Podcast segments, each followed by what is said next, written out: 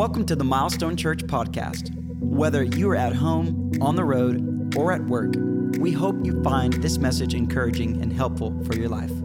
You can watch other messages just like this one on our website at milestonechurch.com/messages.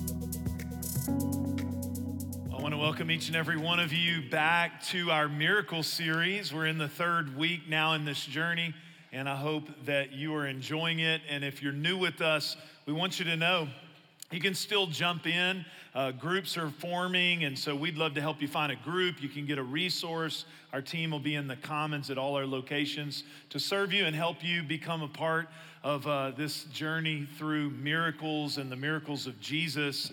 And uh, I, I just also want to take just a moment to celebrate what God's doing among us this weekend because I don't want us to miss the moment um, it's, it's, it's more than just there's some of the most amazing people on the planet.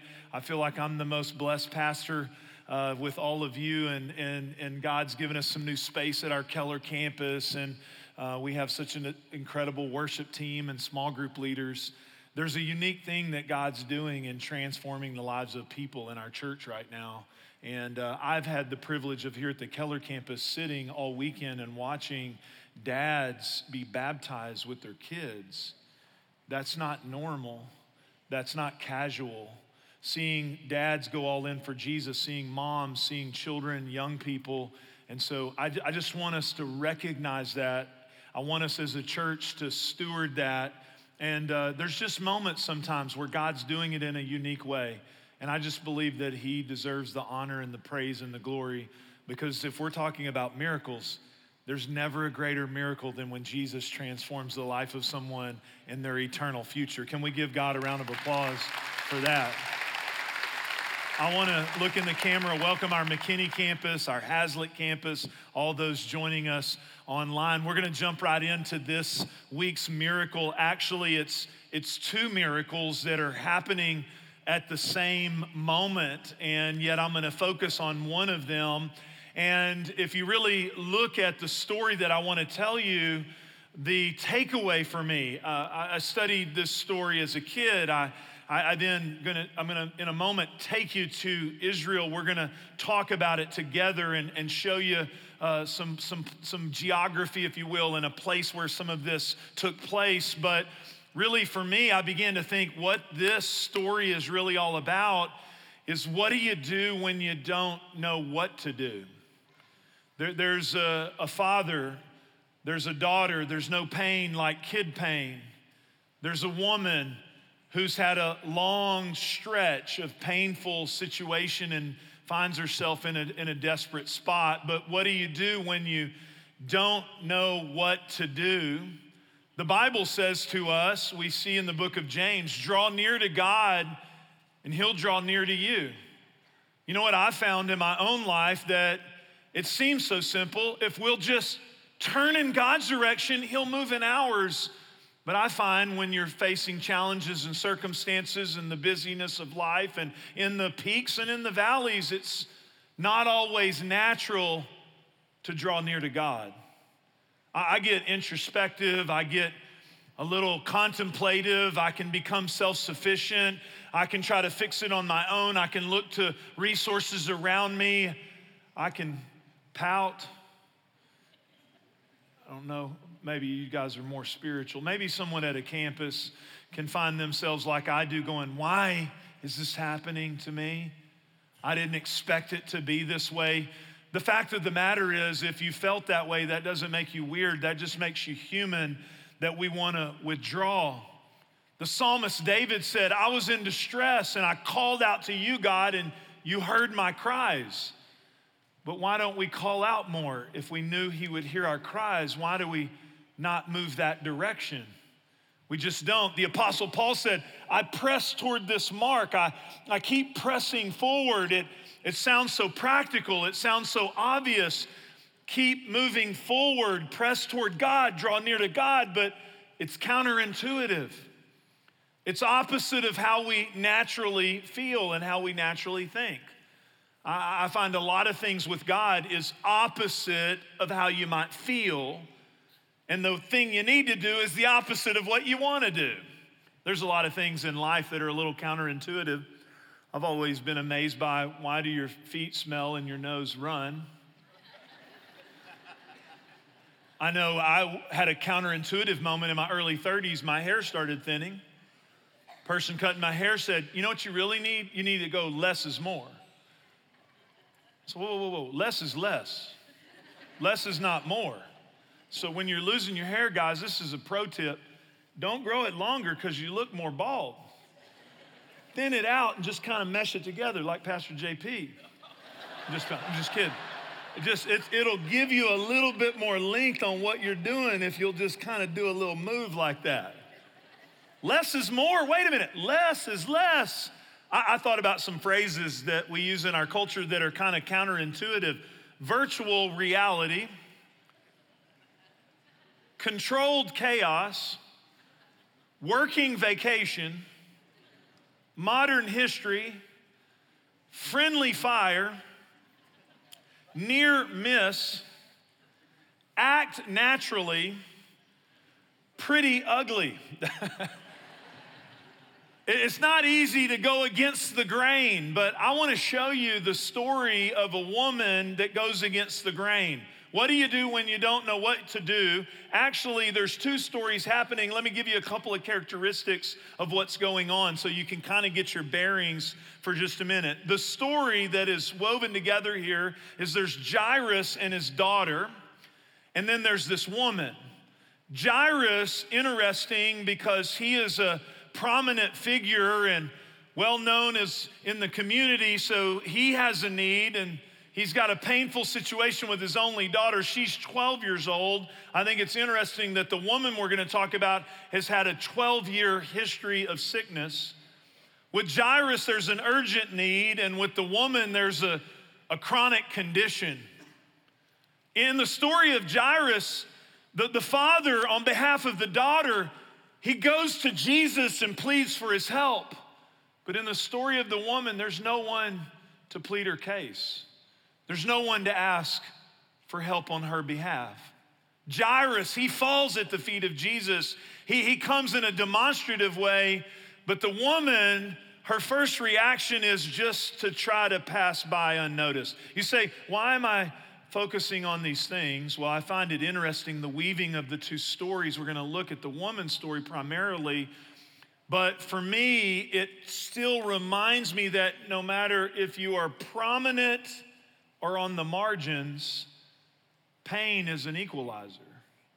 Challenges are an equalizer. If you have access to lots of resources or no resources, either way, all of us face moments in life where only Jesus can help. Watch this story with me.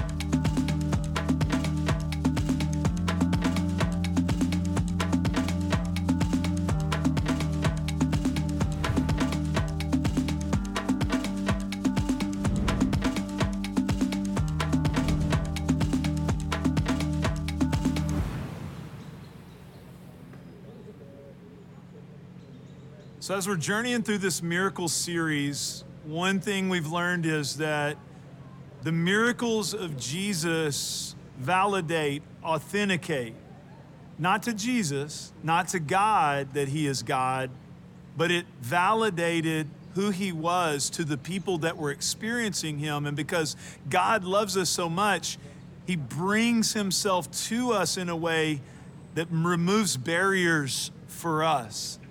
And yet, also in the series, beyond the practical reason for miracles, the next thing that we have learned is, is that every time we connect to one of these practical situations, to these real people, we see God's generosity, His compassion, His love for people that were on the outside. You know, a lot of people would think maybe only special people could get miracles or God's only able to connect with certain people, but just when you really study the miracles of Jesus, it's, it's God coming into the lives of everyday people, hurting people, broken people. And that's what brings us to this synagogue. Let me, let me catch you up for a moment to the timeline of what's been happening. And then I want to take you to Luke chapter 8 to read for a moment. But Jesus has taken the disciples across the Sea of Galilee. It's just right over my shoulder there. They've gone through the storm. He then ended up on the other side and cast out the demons that were in a man, and they went into the pigs and off of the cliff. And then Jesus returns back to the crowd. He, he comes back to this region and area, and he comes to that crowd and he finds some needs. I want to give you a couple of miracles. They're, they're pretty mind blowing, but they show God's generosity, love, and compassion and, and, and, and they're happening together. Now, another thing about miracles is we, we, we, we would like to see a miracle. We desperately, if we have a challenge, want a miracle, but we don't want to be in the place to be a candidate for a miracle because we don't like having needs and we don't like having challenges in our lives. Now, I want to take you to a couple of miracles. I think it's interesting. I never saw this connection before. One is the daughter, the only daughter uh, of a Jewish leader in the synagogue. That's why I'm here in this synagogue in the region. Jairus, 12 years old. And then it's a woman who's had an issue with blood, a medical condition, for 12 years. So one is a 12 year old kid, and one is someone that's had an issue for 12 years. Let me catch you up to the 12 year old daughter. When Jesus arrives there to the crowd, Jairus comes to him. He, he, he just demonstratively like lays himself out there to Jesus. He's desperate. Would you come and heal my daughter? You know, another thing about miracles is there's, there's always time with God. There's our need, there's our request, which God is never upset with, and then there's the time. There's the waiting. None of us like to wait. It's not one of our top skill sets. But one thing I've learned is, is God doesn't show up in his timing and we don't have to wait because God wants to punish us, but it's in the waiting that He's doing something in us. And that happens in this miracle with the daughter. Jesus doesn't go as fast as they would want him to, but when He shows up to the house, they, they say, if you would have been here, it wouldn't have it wouldn't have happened this way. And of course, Jesus grabs her by the hand and he raises her from the dead. She, she comes back to life, just like what we saw with the miracle with Elijah. It's, it's, it's, it's supernatural, it's miraculous. This Jesus has the miraculous power to bring life to death. He actually tells them, though, he says, I, I want to make sure you don't tell anyone. He's like, don't, don't, don't tell anyone about this because he recognizes that resurrection stories would accelerate even his own timeline. And, yet, I want to bring into the story that I'm, I'm, I'm really amazed by, and I, I believe it's something you can connect to, is the woman who had the issue of blood for 12 years. In, in one of the versions of the Gospels, it says she had spent everything she had. She had, she had gone to every physician. And, and yet, Jesus, her interaction with him has a, a very unique story. I want to read to you her story, and then I want us to look at some thoughts about it that I think we can connect with. Luke chapter 8, I want to read it to you. As Jesus was on his way, the crowds almost crushed him, and a woman was there who had been subject to bleeding for 12 years, but no one could heal her. She came up behind him and touched the edge of his cloak, and immediately her bleeding stopped. Who touched me? Jesus asked. When they all denied it, Peter said, Master, the people are crowding and pressing against you. But Jesus said, Someone touched me. I know that power has gone out from me. Then the woman, seeing that she could not go unnoticed, came trembling and fell at his feet. In the presence of all the people, she told why she had touched him and how she had been instantly healed. And then he said to her, Daughter, your faith has healed you. Go in peace. Just the basic facts of this story and this miracle is mind blowing for us. It, it, makes us begin to think about our own needs and Jesus' power to heal. But when we actually understand the context from which it happened, it even has more meaning to us and emotion. Because, see, this bleeding issue would have made her unclean. She probably hasn't been to the temple in all of those 12 years. She's infertile, which puts her in another place within her society and culture. And, And just think of the shame and the isolation and the separation that she had experienced. And so she presses in. She presses in. She knows that he would be unclean if she touches him. And so she just reaches to touch his garment. You know, God, we tried to show you as well in this miracle series that we're not trying to put human strength and, and, and our own willpower and, and, and you didn't do it right or put condemnation on people regarding God's miracles.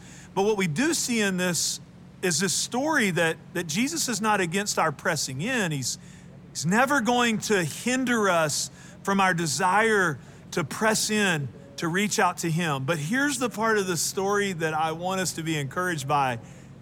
Only place in the Gospels, He calls her daughter. He calls her daughter, and in most versions it says, You've been made well or made whole. So the relational language of that, she's no longer defined by that shame or the ailment or the isolation that wants to keep her seeing herself that way. She's now defined by Jesus. And then he tells her to go in peace. I want us to really think about this miracle and its impact on our own lives then, in our most desperate of situations, really both of these miracles with the daughter and the woman, that God sees us and comes to intervene in our circumstances in supernatural ways to bring His power and His glory.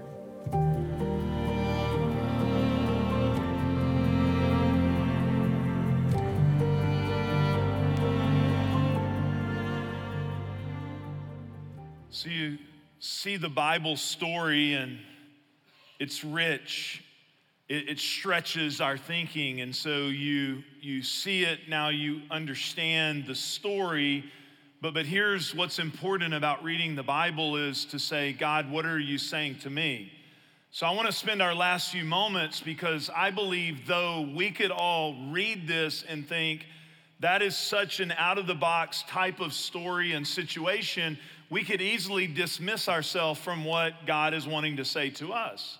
In fact, just at a basic level, there's a woman, she's in the Middle East, she lived in ancient times, she had a 12 year bleeding issue. I don't think the majority of the people that I'm speaking to this weekend can relate to a lot of that. So we're, we're sitting there looking at this and saying, okay, what, what can we relate to? Well, I think we can all relate to feeling far from God.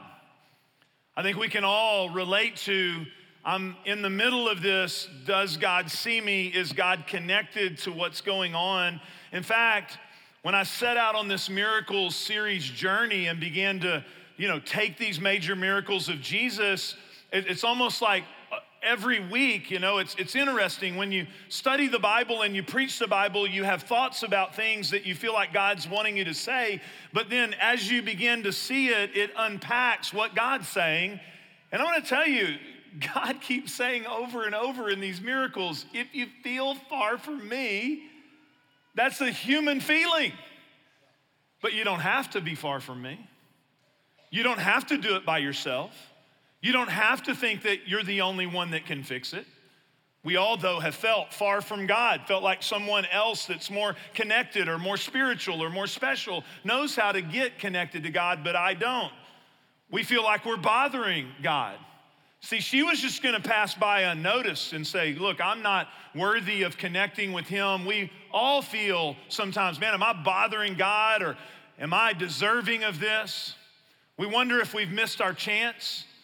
We, we wonder a lot of times because we kind of put this together with that, and you know, if I would have done it then, and if this person would have connected to that, if I knew this, then I might have made a different decision. And we look back on life a lot of times and have a lot of regret, saying, I think maybe I missed my chance.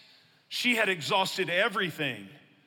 We, we could feel like she did. We've done everything we know how to do, and it still isn't working. You can have situations in your life where you feel like I've tried everything, it's still not working. And as I mentioned, we all relate to the waiting. We all relate to when will God or will God show up in this situation? Did you know there's actually a Bible verse that talks about waiting on the Lord? And when we hear the word waiting, we just think time. But biblically speaking, waiting is not just you sitting separate from God and hoping He comes. Actually, the whole concept of waiting is to be intertwined and connected with Him and a part of the journey with Him. But waiting's not easy if you're waiting for a spouse or you're waiting to get pregnant or you're waiting for a healing or you're waiting for a kid that's far from God for their hearts to change or you're waiting for the next thing God has for you. It's not easy to be in the place of waiting. But what we see is is that God comes into all of those circumstances and situations. I have the opportunity to see it from my vantage point in relationships with people. And that's what's so moving uh, about when we get a chance to see God show up in the lives of real people. That's why baptisms are so moving. When I think about a simple guy seeing a billboard and his entire family was baptized, you know, I think about God encountering a family, a human being, seeing that. It's amazing to me. We had our 101 here a couple of weeks ago, our first step in our growth track.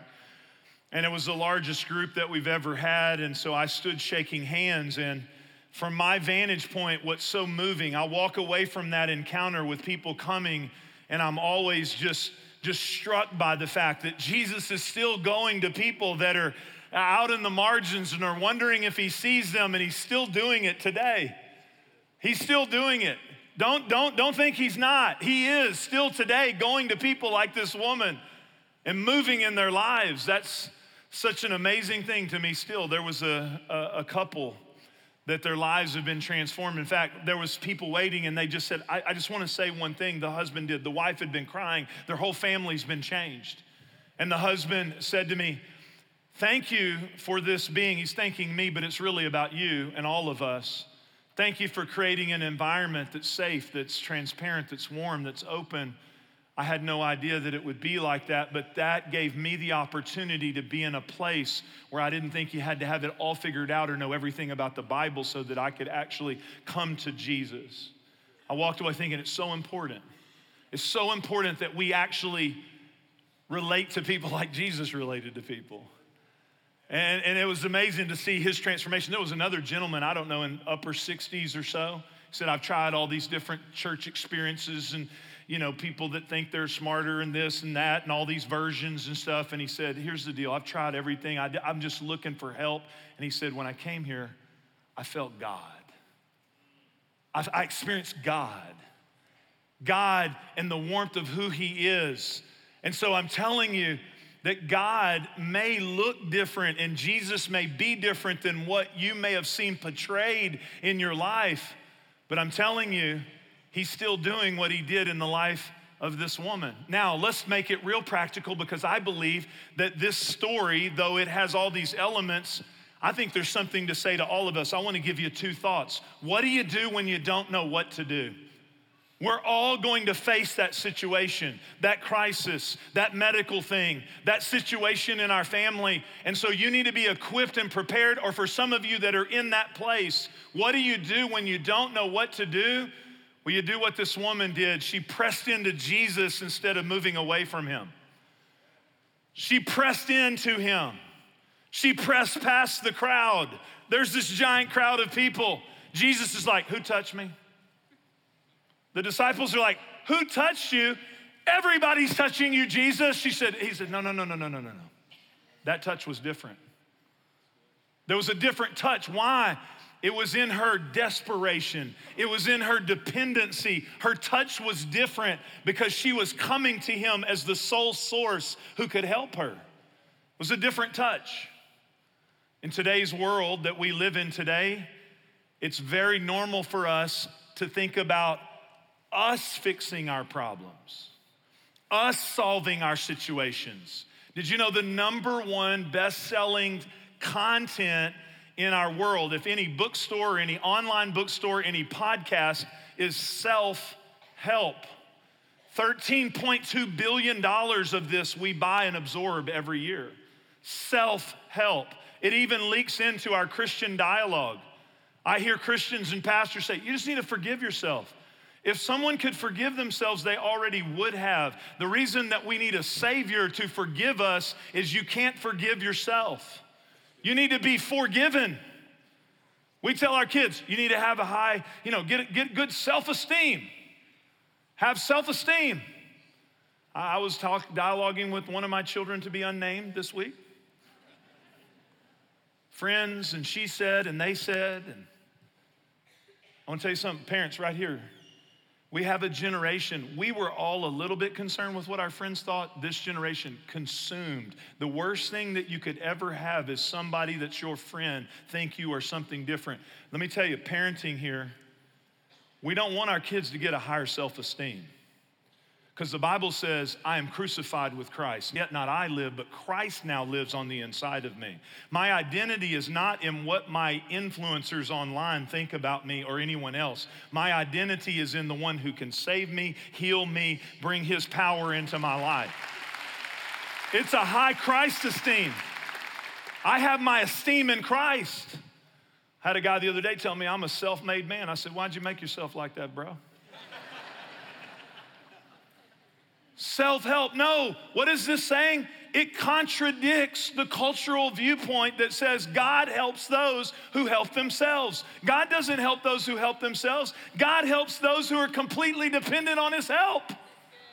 And so this woman shows us press past the crowd just to touch his garment. Here's the second one refuse. Somebody right now going through a challenging situation, refuse to let your circumstances change how you see God. There's something that happened right here in this moment that's so powerful in that she became well.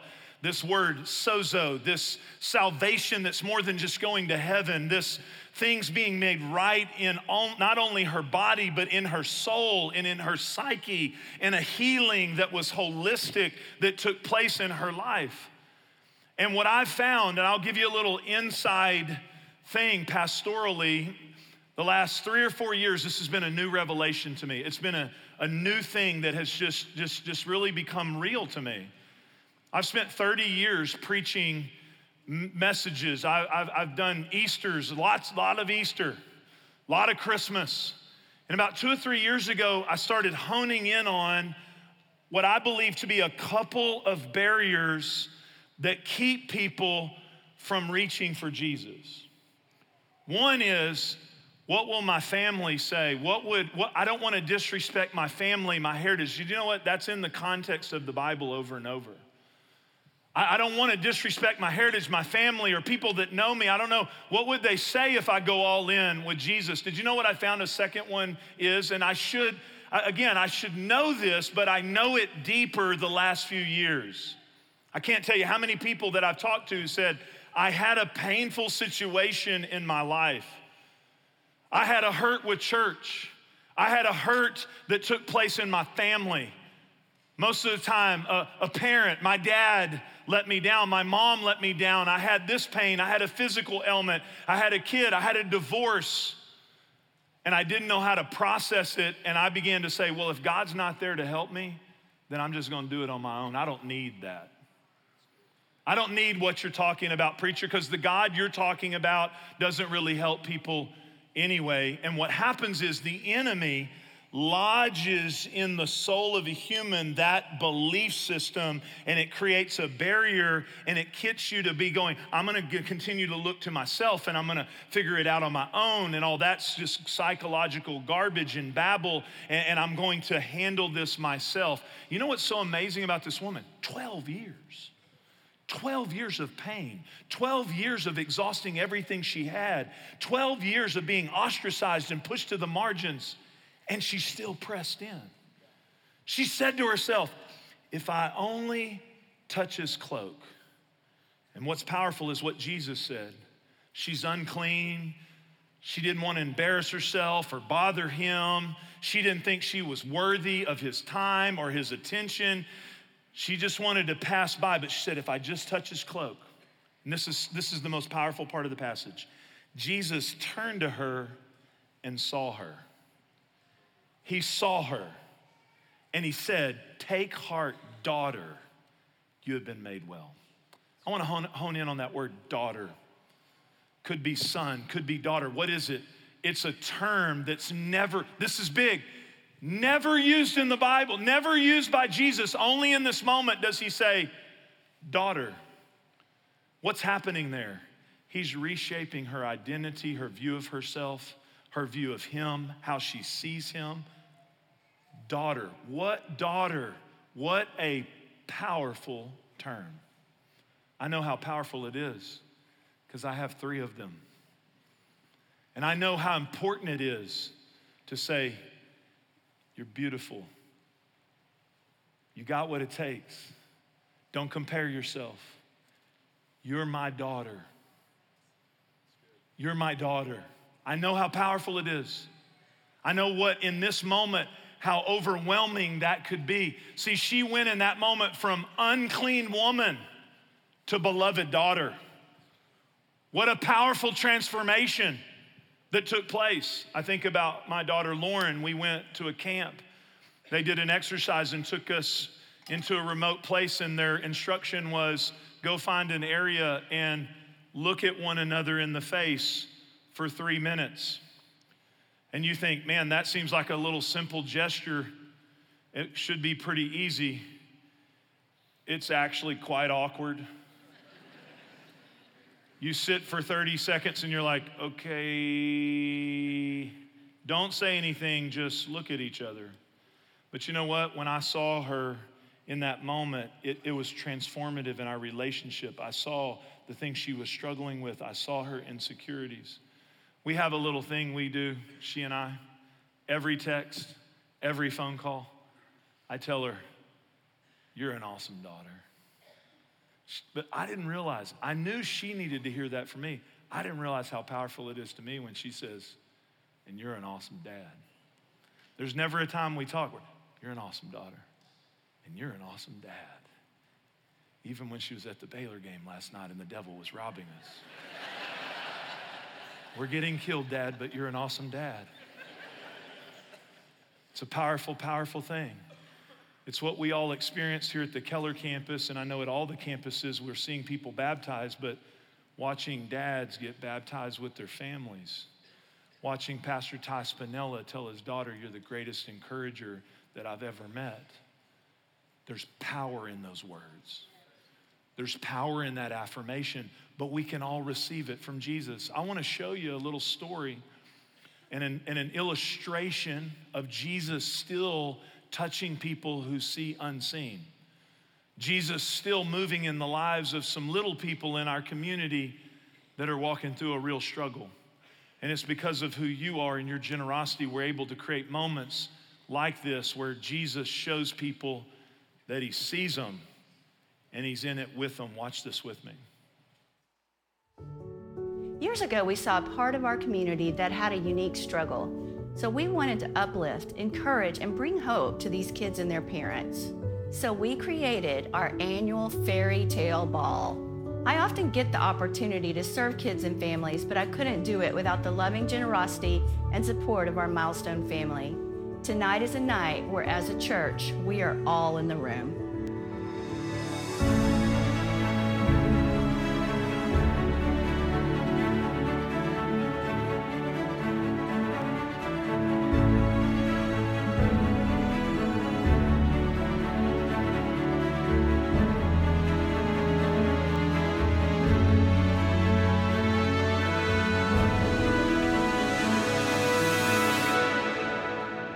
Evelyn is our third baby girl. Evelyn, by the grace of God, will be two in December. She has an extra copy of her 18th chromosome. It is like Down syndrome, but the complications are significantly more worse. The probability of these children making it to the first year of their life is 5 to 10%. So, this is Evelyn. Once we got Evelyn, it was a lot of surrendering um, what family was supposed to look like. If we have 10 minutes together, those are going to be really fun 10 intentional minutes together. I'm not having to think about this medication, this admission. Okay, what's my appointment for tomorrow? Do we have this stuff squared away?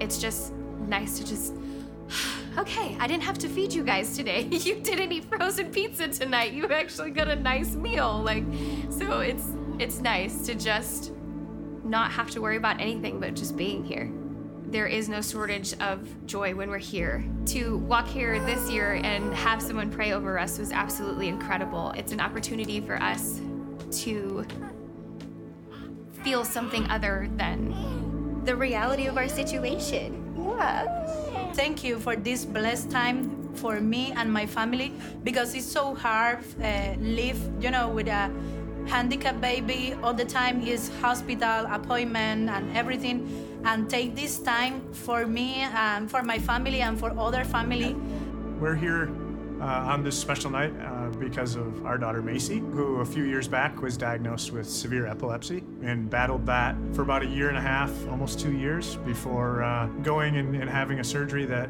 that has uh, kept her seizures at bay now for a little over a year and a half.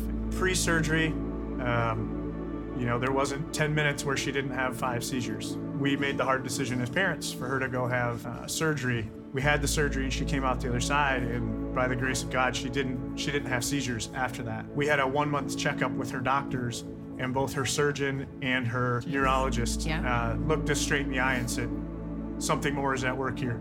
This wasn't just us." What what we've been through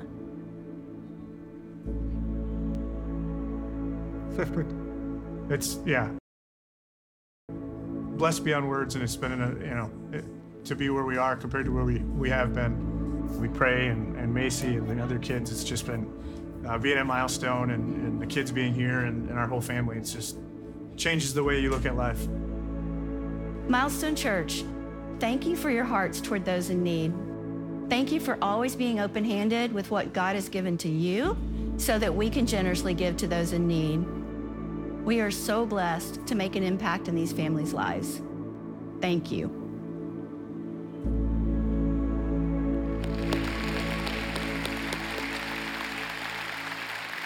I'm going to ask if you would just stand on your feet and just ask for no one to move around for just a moment. Every campus, wherever you're at, I want to pray for you because I want this message from the scriptures about this woman to, to really move us to action. So I just want us just to bow our heads for a minute. Maybe you're a person who you've relied on yourself, but you didn't know that Jesus sees you and Jesus is calling you into a relationship with Him. There's a physical healing in this story, but there's a spiritual healing. She was made well. There's a, there's a, a wellness that comes to your soul that can only come from Jesus. So I'm not asking you to join a religion. I'm not asking you to join a church. I'm asking you, are you right with Jesus? Do you know him in a personal way? If you don't know him, you can right now. You can just simply say, Jesus, I invite you into my life. You know what I've done, you know where I've been, but I accept you today as my personal Lord and Savior. I believe you died on the cross for me. I believe you rose from the dead. I accept you into my life. Like we saw in these testimonies, I'm all in with you. You just say it to him. And the confession of your mouth there with Jesus, the Bible says you shall be saved. And I'm going to ask you if you prayed that prayer with us to let us know.